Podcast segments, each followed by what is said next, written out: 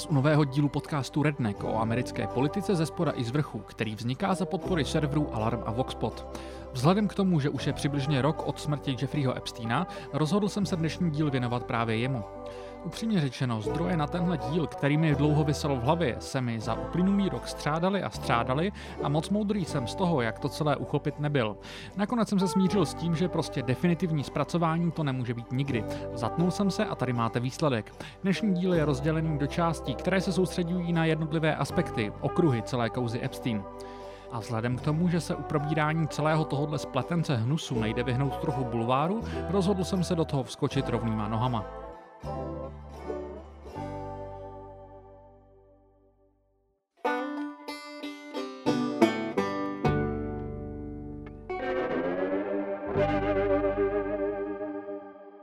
Jeffrey Epstein byl zadržen v sobotu 6. července loňského roku na letišti Teterboro v New Jersey. Tedy měl bych říct naposledy zadržen, protože to nebylo poprvé, ale k tomu až za chvilku. Nedlouho poté, co ho úřady zadrželi, zaplavili média zvěsti o bizarních artefaktech v domovech tohoto podivného finančníka. A to takové, že přitáhli pozornost nejen lidí, kteří měli o Epsteinovi nějaké povědomí, ale půlku celého světa. Jeffrey Epstein údajně měl ve svém newyorském sídle malbu sebe ve vězení, hlásá titulek Business Insideru z úterý po Epsteinové zadržení. A není jediný. Tento text například čerpal z článku New York Times o sedmipatrovém newyorském domě, ve kterém, a jak jistě tušíte, tak nejen v něm, měl Epstein zneužívat mladé dívky. Malba prý měla vyset v druhém patře. Podle PR specialisty, který sídlo navštívil několik měsíců před Epsteinovým zadržením, měla fotorealisticky znázorňovat Epsteina, jak stojí za ostnatým drátem na dvoře věznice mezi Bachařem a strážní stanicí. Epstein mu prý řekl, že mu obraz má připomínat, že tak už jednou skončil a že tak může skončit znova. Nemyslete si ale, že tímto výčet bizarností končí. Podle stejného článku New York Times Epstein vlastnil šachový set, ve kterém byly figurky vymodelované podle spoře oděných Epsteinových podřízených. Vstupní Koncertní hala New Yorkského domu byla podle jiného staršího článku Vanity Fair vyzdobena zarámovanými umělými očními bulvami, které byly původně vyrobeny pro zraněné britské vojáky. V Epsteinově pracovně se měl nacházet velký pozlacený stůl, o kterém sám finančník tvrdil, že měl původně patřit JP Morganovi. Podle Vanity Fair na něm měl mít knihu Desádovy nehody cnosti. Na nedalekém koncertním křídle měl stát černý vycpaný pudl. V Epsteinově ložnici se mělo nacházet něco, co žaloba, kterou citují New York Times, označuje za protetická prsa. Epstein na ně prý měl, cituji, hledět nebo si s nimi hrát ve vaně. Podle stejné žaloby měl mít Epstein jednu místnost vyhrazenou pro trofeje, včetně jedné vycpané žirafy. Vycpaný tygr byl v jiné místnosti. Podle jiné žaloby tu měla být také socha psa vedle vlastního hovna. V jiné místnosti měla na lustru být zavěšená ženská figurína v životní velikosti prý ve svatebních šatech. Mně osobně neblaze utkvěla v paměti malba Billa Clintona, která je v oválné pracovně rozvalen na křesle, v červených botách na podpadku a modrých šatech, podobných jedněm nechvalně prostulím patřícím Monice Levinsky. Jestli máte odvahu, schválně si obraz vygooglete. Clintonové na naše dotazy ohledně malby neodpověděli, píše bulvární New York Post. Pak tu měla být obrovská socha nahého afrického válečníka v nadživotní velikosti. Na počítače měl mít Epstein speciálně určený počítačový pokoj. Kožešinový pokoj byl nepřekvapivě pokrytý kožešinami. Chodník před domem měl být vyhřívaný pro účely rozpouštění sněhu. Schválně, jestli si vzpomenete, kdy jsem tu takto vyhřívané chodníky zmiňoval naposledy. Úřady tu udělali prohlídku o víkendu, kdy zadrželi Epsteina. Podle soudních dokumentů tu poté, co vypáčili několika metrové dveře, objevili mimo jiné kvanta pornografických fotografií nahraných na CDčka. Ty měly být různě popsány. Mnohé z nich ve stylu mladá XY plus XYZ. Konkrétní jména zveřejněna nebyla.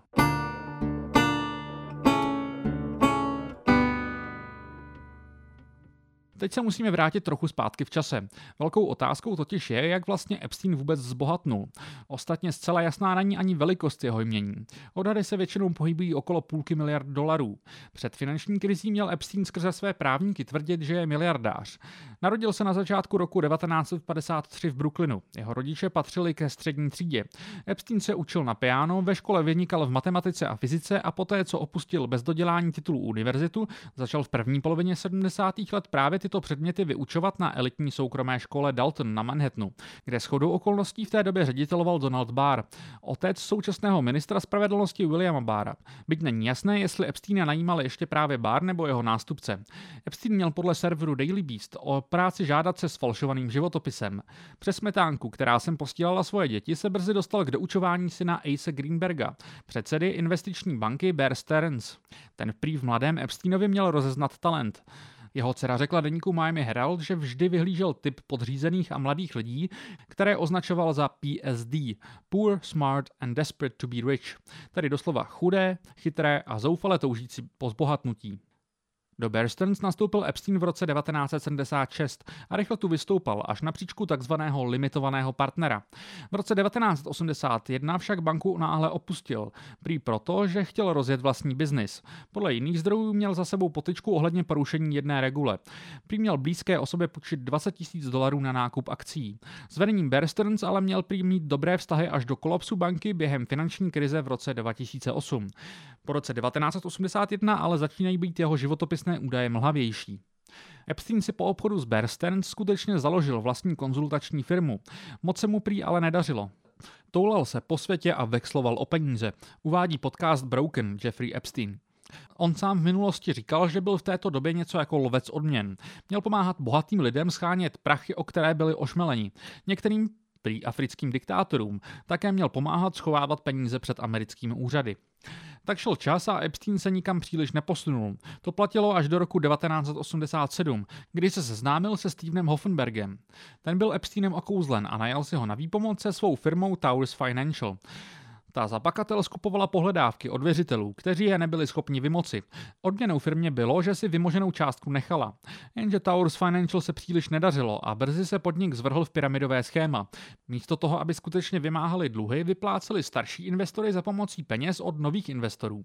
Novým investorům lhali o svých úspěších. Pro tyto účely měli dokonce kancelář na 5. Avenue v New Yorku, kde provozovali v podstatě potěmkinovské call centrum, které fungovalo jen pro účely přesvědčování nových investorů. Postupně pak začali rozšiřovat svůj záběr. Offenberg dnes tvrdí, že Epstein navrhoval koupit leteckou společnost Pan Am. Osudným se ale Towers Financial stalo rozšíření do světa pojišťování. To je daleko tvrději regulováno než obchody s dluhy, na které byli zvyklí a úřady si na Towers brzy došláply. Towers Financial se zapsala do historie jako největší pyramidové schéma, alespoň do té doby, než přišel Bernie Madoff. Steven Hoffenberg skončil ve vězení a odseděl si necelých 20 let. Z nějakého důvodu Epstein vůbec nebyl vyšetřován. To je samozřejmě trošku podezřelé, ale autoři podcastu Broken se domnívají, že to alespoň tehda a alespoň z toho, co byli schopni zjistit, nebylo tím, že by Epstein nakryl někdo mocný. Spíš měl trochu štěstí a uměl se vyhnout zodpovědnosti. Jakkoliv Epsteinovo zapojení není dokázáno u soudu, je těžko představitelné, že o ničem nevěděl. Bůh ví, co všechno z toho nepomáhal vymýšlet. Tak o jeho zapojení do Towers Financial Hoffenberg mluví dodnes. Epstein tedy proklouzl a naopak ze všeho vytěžil, zatímco v druhé půlce 80. let strádal a měl údajně i přespávat na gauči svého právníka, v první půlce 90. let se zvládl etablovat.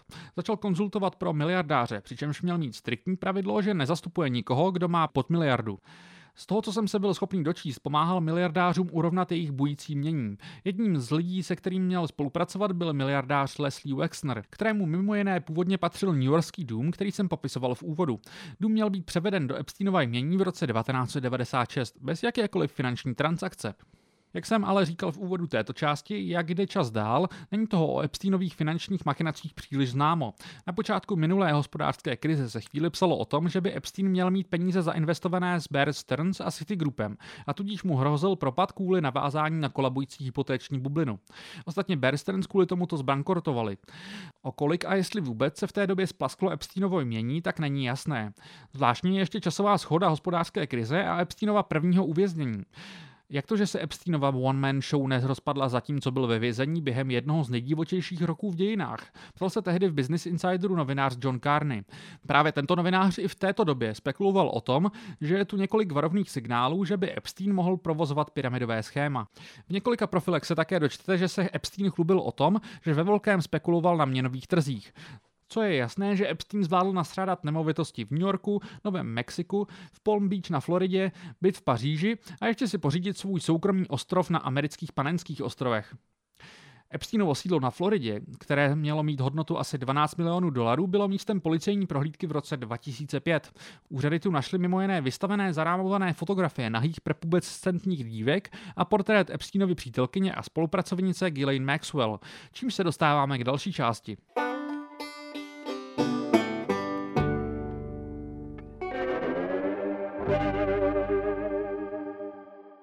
Čím se vlastně Epstein provinil? Žaloba, která stála za jeho loňským zadržením, ho obvinovala ze zneužívání tuctů nezletilých dívek v New Yorku, na Floridě a na dalších místech. Dále uváděla, že některé z těchto zneužívaných dívek měl platit, aby za ním přiváděli další potenciální oběti. Zneužívání se mělo táhnout už od 90. let a upřímně řečeno se mi ho tady nechce nějak moc do detailů popisovat. Tento základní aspekt je dobře popsán v dokumentární sérii Jeffrey Epstein Filthy Rich od Netflixu. Nejšílenější na celé kauze je, že Epstein už jednou kvůli naprosto totožným obviněním seděl. První kauza začala v roce 2005, když matka jedné z Epsteinových 14-letých obětí skontaktovala úřady. Ty pak 13 měsíců vyšetřovali Epsteinovo počínání. Do vyšetřování se zapojila i FBI. V roce 2006 byl Epstein obžalován. U soudu trval na své nevině a kauza se táhla další dva roky. Vše vyústilo dohodou s úřady, v rámci které si měl Epstein odsedět pouhých 13 měsíců. Případ měl na starosti jeho floridský prokurátor Alex Acosta. Ten zpětně prohlásil, že v jeho jednání s Epsteinem hrálo roli to, že mu bylo sděleno, že Epstein belongs to the intelligence, tedy volně přeloženo Epstein patří k spravodajcům. Acosta později sloužil v administrativě Donalda Trumpa jako ministr práce. Když byl loni Epstein znovu zadržen, zadržen a Costa sám preventivně odstoupil, aby Trumpovu administrativu tento skandál nezasáhl. Epstein si odseděl přibližně rok v okresní věznici. Pak byl podmínečně propuštěn do domácího vězení. Naprostá laxnost Epsteinova trestu, včetně toho, že mu bylo povoleno věznici neustále opouštět, je opět dobře popsána v doku sérii Netflixu.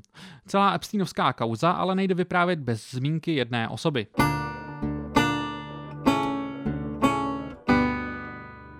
Ghislaine Maxwell. Kde vůbec začít? Ghislaine Maxwell je dcera Roberta Maxwella, britského magnáta narozeného na podkarpatské Ukrajině. Maxwell je sám o sobě postavou, o které by šlo mluvit do Aleluja. Od jeho tlačení na české komunisty, aby rodící se režim dodával zbraně do Izraele, založení nakladatelství, sloužení v britském parlamentu, přes skupování britských médií a bujarý životní styl až po jeho smrt za podivných okolností, když utonul po pádu ze své lodi pojmenované právě po a jeho následný velkolepý pohřeb na Olivové hoře v Izraeli. Na jeho pohřbu ho tehdejší izraelský premiér oplakával slovy vykonal pro Izrael více, než můžeme dnes říct. Jeho pohřbu se účastnilo hned několik bývalých hlav izraelských tajných služeb. Jeho dcera Ghislaine se po smrti svého otce přestěhovala do Spojených států. Tam se během krátké doby měla seznámit právě s Epsteinem a o povaze jejich vztahu se vedou dodnes spory. Epstein sám v jedné fázi označoval za svoji přítelkyni. Od určitého momentu zase ne. O jiných svých přítelkyních ale zároveň Epstein v minulosti říkal, že poté, co se s nimi rozešel, v jeho očích de facto, cituji, povýšili na status blízkých kamarádek. O Ghislaine je ale především nutno zmínit, co vyplývá z výpovědi Epsteinových obětí. Podle aktuálních žalob a rozhovorů pro média Ghislaine plnila naprosto klíčovou úlohu organizátorky Epsteinova kriminálního sexuálního života. Nejen, že se prý měla starat o to, aby měl Epstein stálý přísun nezletilých dívek, ale sama se dokonce do jejich zneužívání měla aktivně zapojovat, což je aspekt, který v některých mediálních narrativech trochu zapadá. Ghislaine podle těchto výpovědí nebyla ve zločinech jen Epsteinovou jakousi asistentkou, ale přímo spolupachatelkou. Po Epsteinově loňském zadržení se po Ghislaine slehla země. Necelý rok půlka světa divoce spekulovala, kde může být. Jestli je vůbec naživu, nebo jestli se schovává někde v mezinárodních vodách a tak podobně. O to překvapivější bylo, když americké úřady na začátku letošního července Ghislaine zadrželi v New Hampshire, nedaleko jednoho ze jejich sídel. Jako ochranku tu měla využívat bývalé britské vojáky. Než si budete dělat příliš velké naděje, že její zadržení toho může mnoho objasnit, možná může, ale nevím, jestli má smysl se upínat ke zmíněné žalobě, která zasahuje jen léta 1994 až 1997 a je tedy velice úzce vymezená. Výpovědi obětí každopádně naznačují, že to byla právě Ghislaine, která pomáhala Epsteinovi organizovat přesuny mezi jeho nemovitostmi, tedy převážně mezi domem v New Yorku, vilami na Floridě a Novém Mexiku a vlastním ostrovem na amerických panenských ostrovech.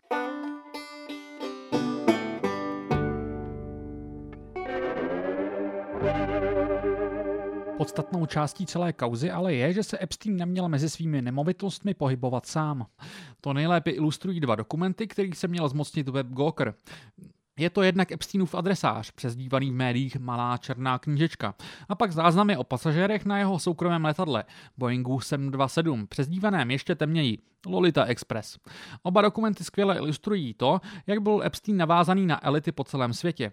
V černé knížečce, která byla Gokrem zveřejněna v roce 2015, najdete například kontakty na bývalé izraelské premiéry Ehuda Baraka a Ehuda Olmerta, senátora Teda Kennedyho, herce Aleka Baldwina, Kevina Spaceyho a Ralpha Finese, je tu miliardář David Koch, Henry Kissinger, Rupert Murdoch, celá řada kontaktů na členy britské královské rodiny, je tu bývalý britský premiér Tony Blair a jeho řešiš problémů Alistair Campbell, Courtney Love, anebo 14 různých telefonních čísel napojených na současného prezidenta Donalda Trumpa a 22 čísel spojených s Billem Clintonem. Knížka také obsahuje dlouhé sekce nadepsané masáže New Mexico, masáže Paříž a tak podobně. Masáže jsou pochopitelně v Epsteinovské kauze bytostně spjaty se samotným zneužíváním. Pak jsou tu záznamy z Lolita Expressu. Na nich najdete například bývalého ministra financí Larryho Summerse, modelku Naomi Campbell, psychologa Stevena Pinkera, nebo zakladatele Microsoftu Billa Gatese, nebo právě Donalda Trumpa a Billa Clintona. Donald Trump po zadržení Ghislaine Maxwell překvapivě médiím opakovaně řekl, že jí přeje jen to nejlepší. Bill Clinton pro změnu popírá, že by kdy byl na Epsteinově ostrově. Nicméně v čerstvě zveřejněných soudních dokumentech z roku 2011 se objevují tvrzení, které zmiňují jeho přítomnost na ostrově alespoň v jednom případě. Dále jsou tu výpovědi svědků ohledně návštěv především v newyorském sídle Epsteina. Tady měl být opakovaně viděn právník a velký zastánce Donalda Trumpa Alan Dershowitz, televizní moderátor a Clintonův bývalý tiskový mluvčí George Stephanopoulos, Kevin Spacey a Woody Allen, oba tito jmenovaní mají za sebou skandály, které se týkaly zneužívání nezletilých, pak biznismeni a bankéři jako Louis Ranieri, Ronald Perlman, Leon Black a Nathan Mirvold.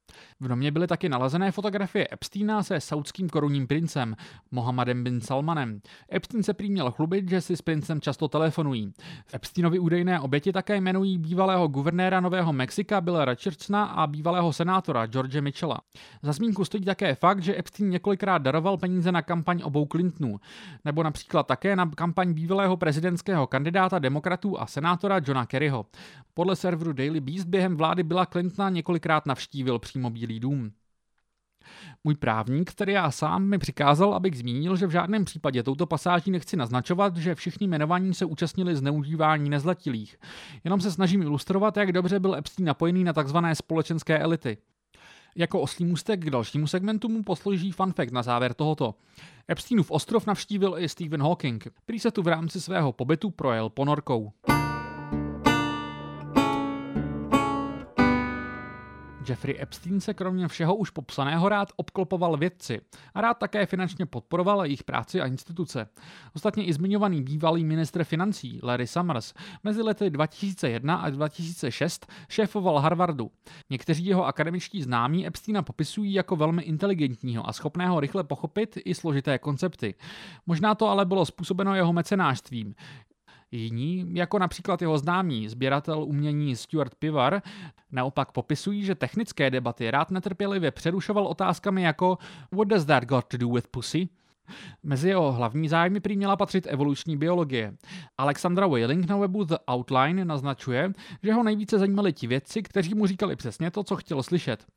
Například Steven Pinker mluvil o mužích jako pravděpodobně biologicky předurčených k agresivitě a násilnému boji o ženy, možná i k znásilňování.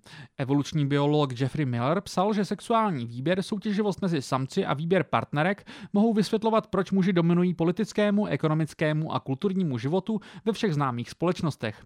Píše tu Wailing. Steven Pinker později označil Epsteina za intelektuálního podvodníka, ale je otázka, jestli to nebylo jen ve snaze se od něj zpětně distancovat. Je tu několik historik, které dobře ilustrují, jakým směrem se ubíraly debaty Epsteina s vědci. Stanfordského psychologa Rogera Schnacka se prý měl Epstein jednou zeptat, jestli v momentě, kdyby oplodnil co nejvíce žen, by se jeho děti s nimi vyvinuly stejně jako on, pochopitelně myšleno stejně skvěle jako on. Za předpokladu, že by poskytl jen spermie a finance.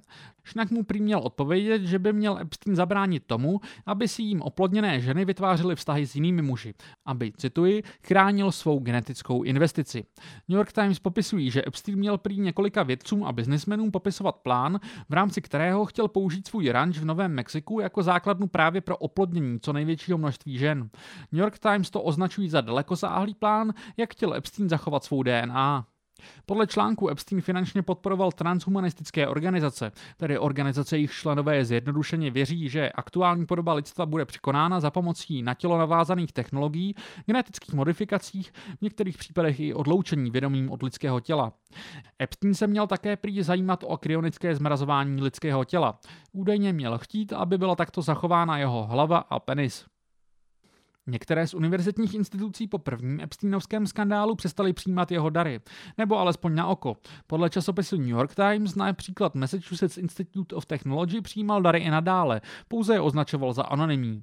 Podle New Yorkeru zaměstnanci MIT o tomto schovávání darů věděli a přezdívali Epsteina Voldemort, jakožto někoho, kdo nesmí být jmenován. Ředitel mediálovu MIT Joy Ito kvůli skandálu odstoupil.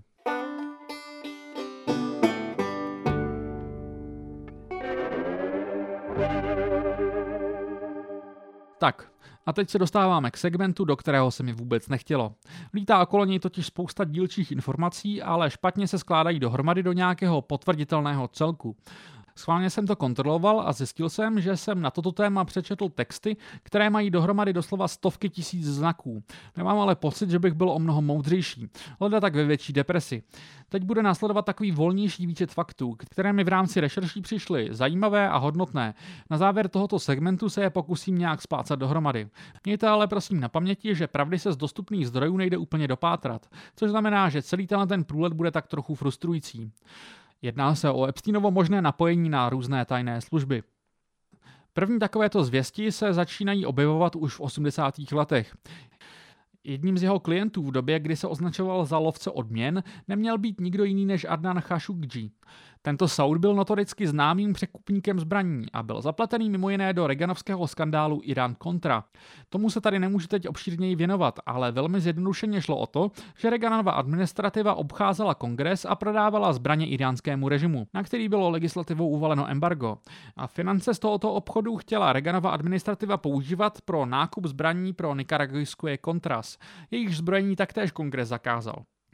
Celá kauza je velký uchvalec tajných služeb, korupce a zločinu, který se nikdy nepodařilo plně rozmotat, mimo jiné proto, že George Bush starší těsně před koncem svého mandátu udělil milost několika účastníkům. Do komplotu byly zapojeny i izraelské tajné služby. Pokud se vám zdá jméno Khashoggi povědomé, nejde o náhodu. Adnan byl strýcem saudským režimem zavražděného Jamala Khashoggiho. Shodou morbidních okolností prý právě na rozkaz před chvilkou zmiňovaného Mohamada bin Salmana. Adnana měl s Epsteinem seznámit britský překupník zbraní Sir Douglas Lees, který ho taktéž seznámil se Stevenem Hoffenbergem, jestli si vybavujete pyramidové schéma Taurus Financial z dřívějšího segmentu. Epstein sám do Irán kontra zapojený nebyl, nebo alespoň ne napřímo. Na přelomu 80. a 90. let se objevovaly zvěsti, že právě Epstein se svým jediným miliardářským klientem, jehož jméno je veřejně známo, Lesem Wexnerem, měli být zapleteni s aerolinkou Southern Air Transport, o které se na konci 90. let vyjevilo, že byla v rukou CIA. Ohajský novinář Bob Fitrakis tvrdí, že v té době mu dva vysoce postavení ohajští politici tvrdili, že jak Epstein, tak Wexner jsou zapletení se CIA. V průběhu 80. let o sobě prý měl dokonce Epstein prohlašovat, že pracuje s tajnými službami.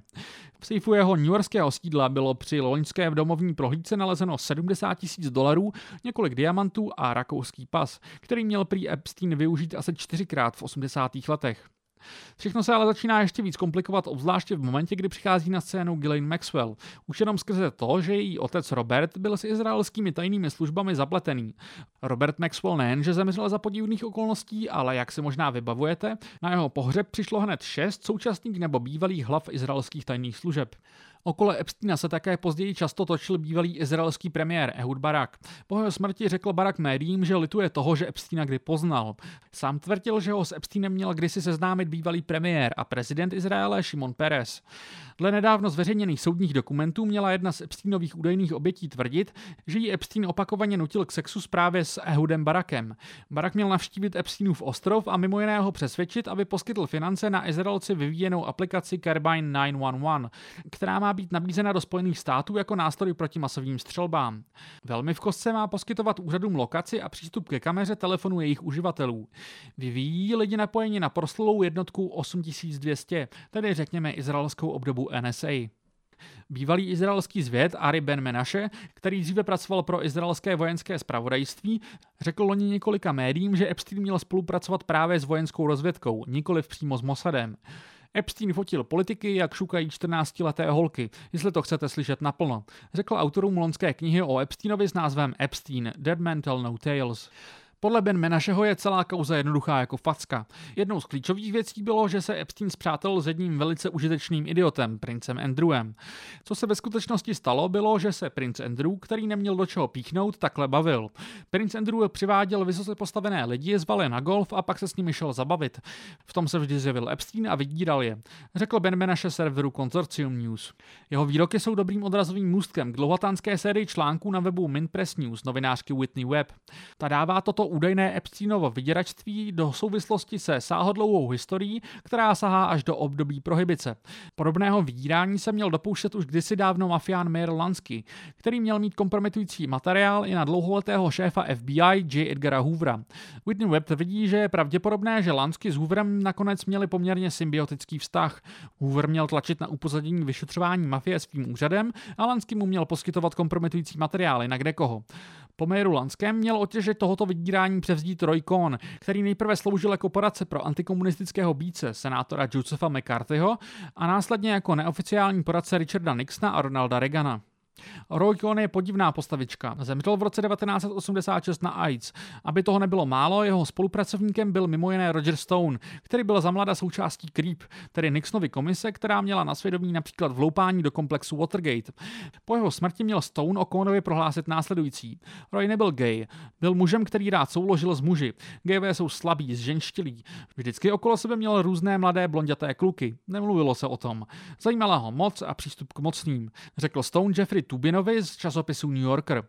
Po Konovi měl podle Whitney Webb převzít otěže vydírání právě Epstein a pomoci mu měl v počátcích otec Ghislaine Robert Maxwell. Bohužel nemám tolik času, abych tu předal všechny zákruty článku od Whitney Webb a snad to ani není zapotřebí. Přesunu se radši k vlastnímu posudku.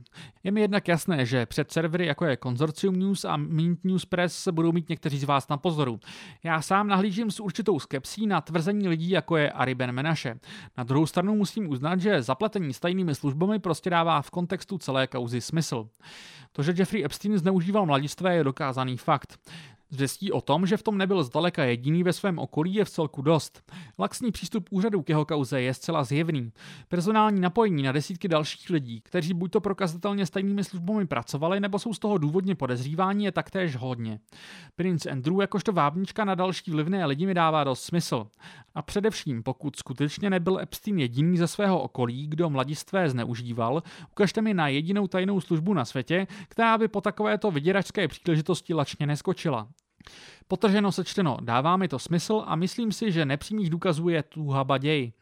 Ale bohužel je to tak, jsou to jenom nepřímé důkazy a nic víc. Jestli skutečně Epstein spolupracoval s FBI, CIA, Mossadem nebo izraelskou vojenskou rozvědkou a možná i třeba dalšími, se pravděpodobně nikdy s naprostou jistotou nedozvíme a zadržení Ghislaine Maxwell na tomto pravděpodobně nic nezmění. Možná leda tak za mnoho dekád se na tom něco změní otajněním nových dokumentů, jak už to chodí.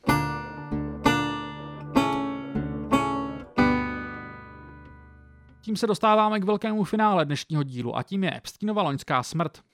Mem Jeffrey Epstein didn't kill himself začal kolovat v podstatě okamžitě po jeho smrti a není příliš divu.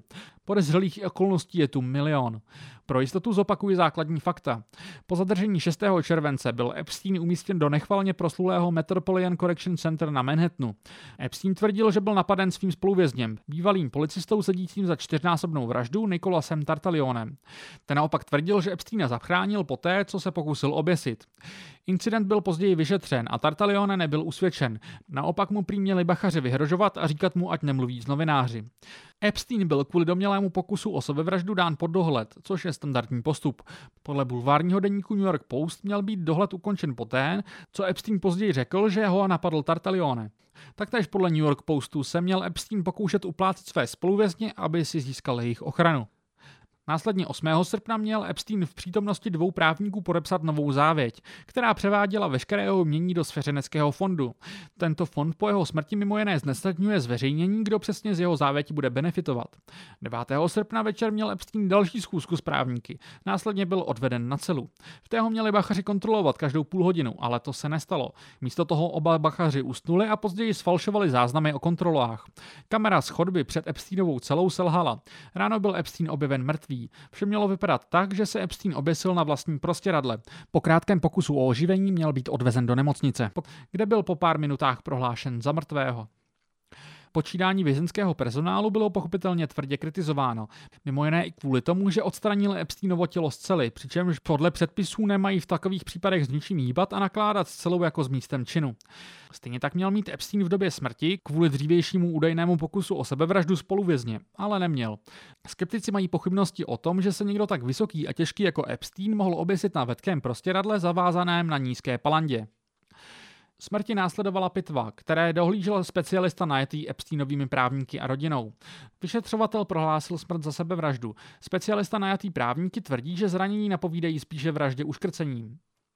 Od té doby kolují ty nejdivočejší spekulace. Podle průzkumu Emerson College ze začátku letošního roku celých 46% dotázaných věří, že byl Epstein zavražděn. Jen 21% věří, že spáchal sebevraždu a 33% neví.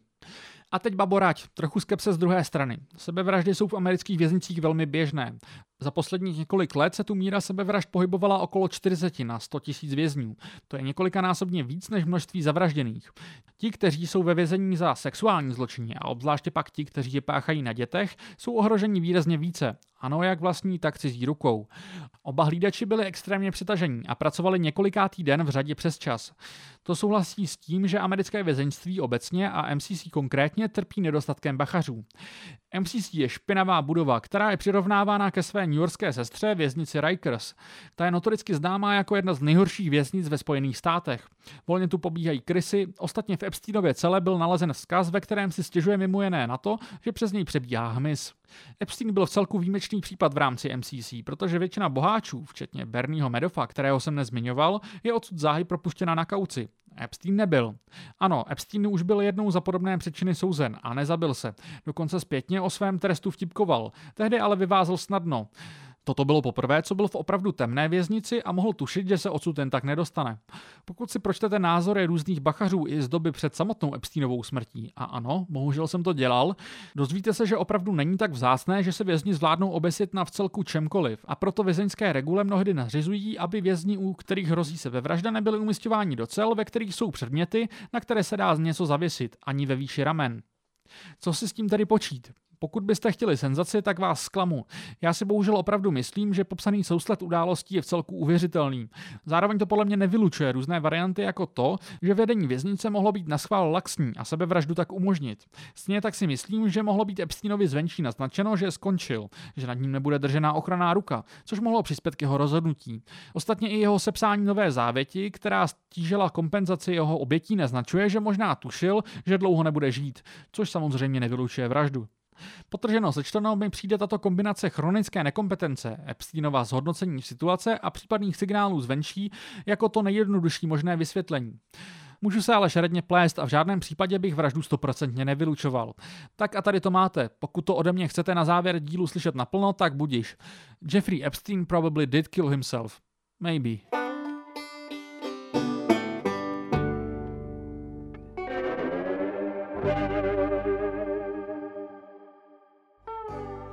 Jako vždy bych vás chtěl na závěr vyzvat, jednak abyste mi psali feedback, což můžete udělat buď to na facebookové stránce podcastu, kterou najdete pod zkratkou rdnck, nebo na mailu schneider.a2.cz. Zároveň bych chtěl jako vždy zdůraznit, že tento podcast vzniká za podpory Alarmu a Voxpotu a proto bych vás chtěl požádat, abyste podpořili jejich chod klidně drobným, ale ideálně pravidelným příspěvkem. Formuláře pro tyto účely najdete na webech advalarm.cz a voxpot.cz. K odběru tohoto podcastu se můžete přihlásit na Soundcloudu, Spotify, Apple Podcast nebo například Player FM. Zatím se tedy louším a těším se zase příště.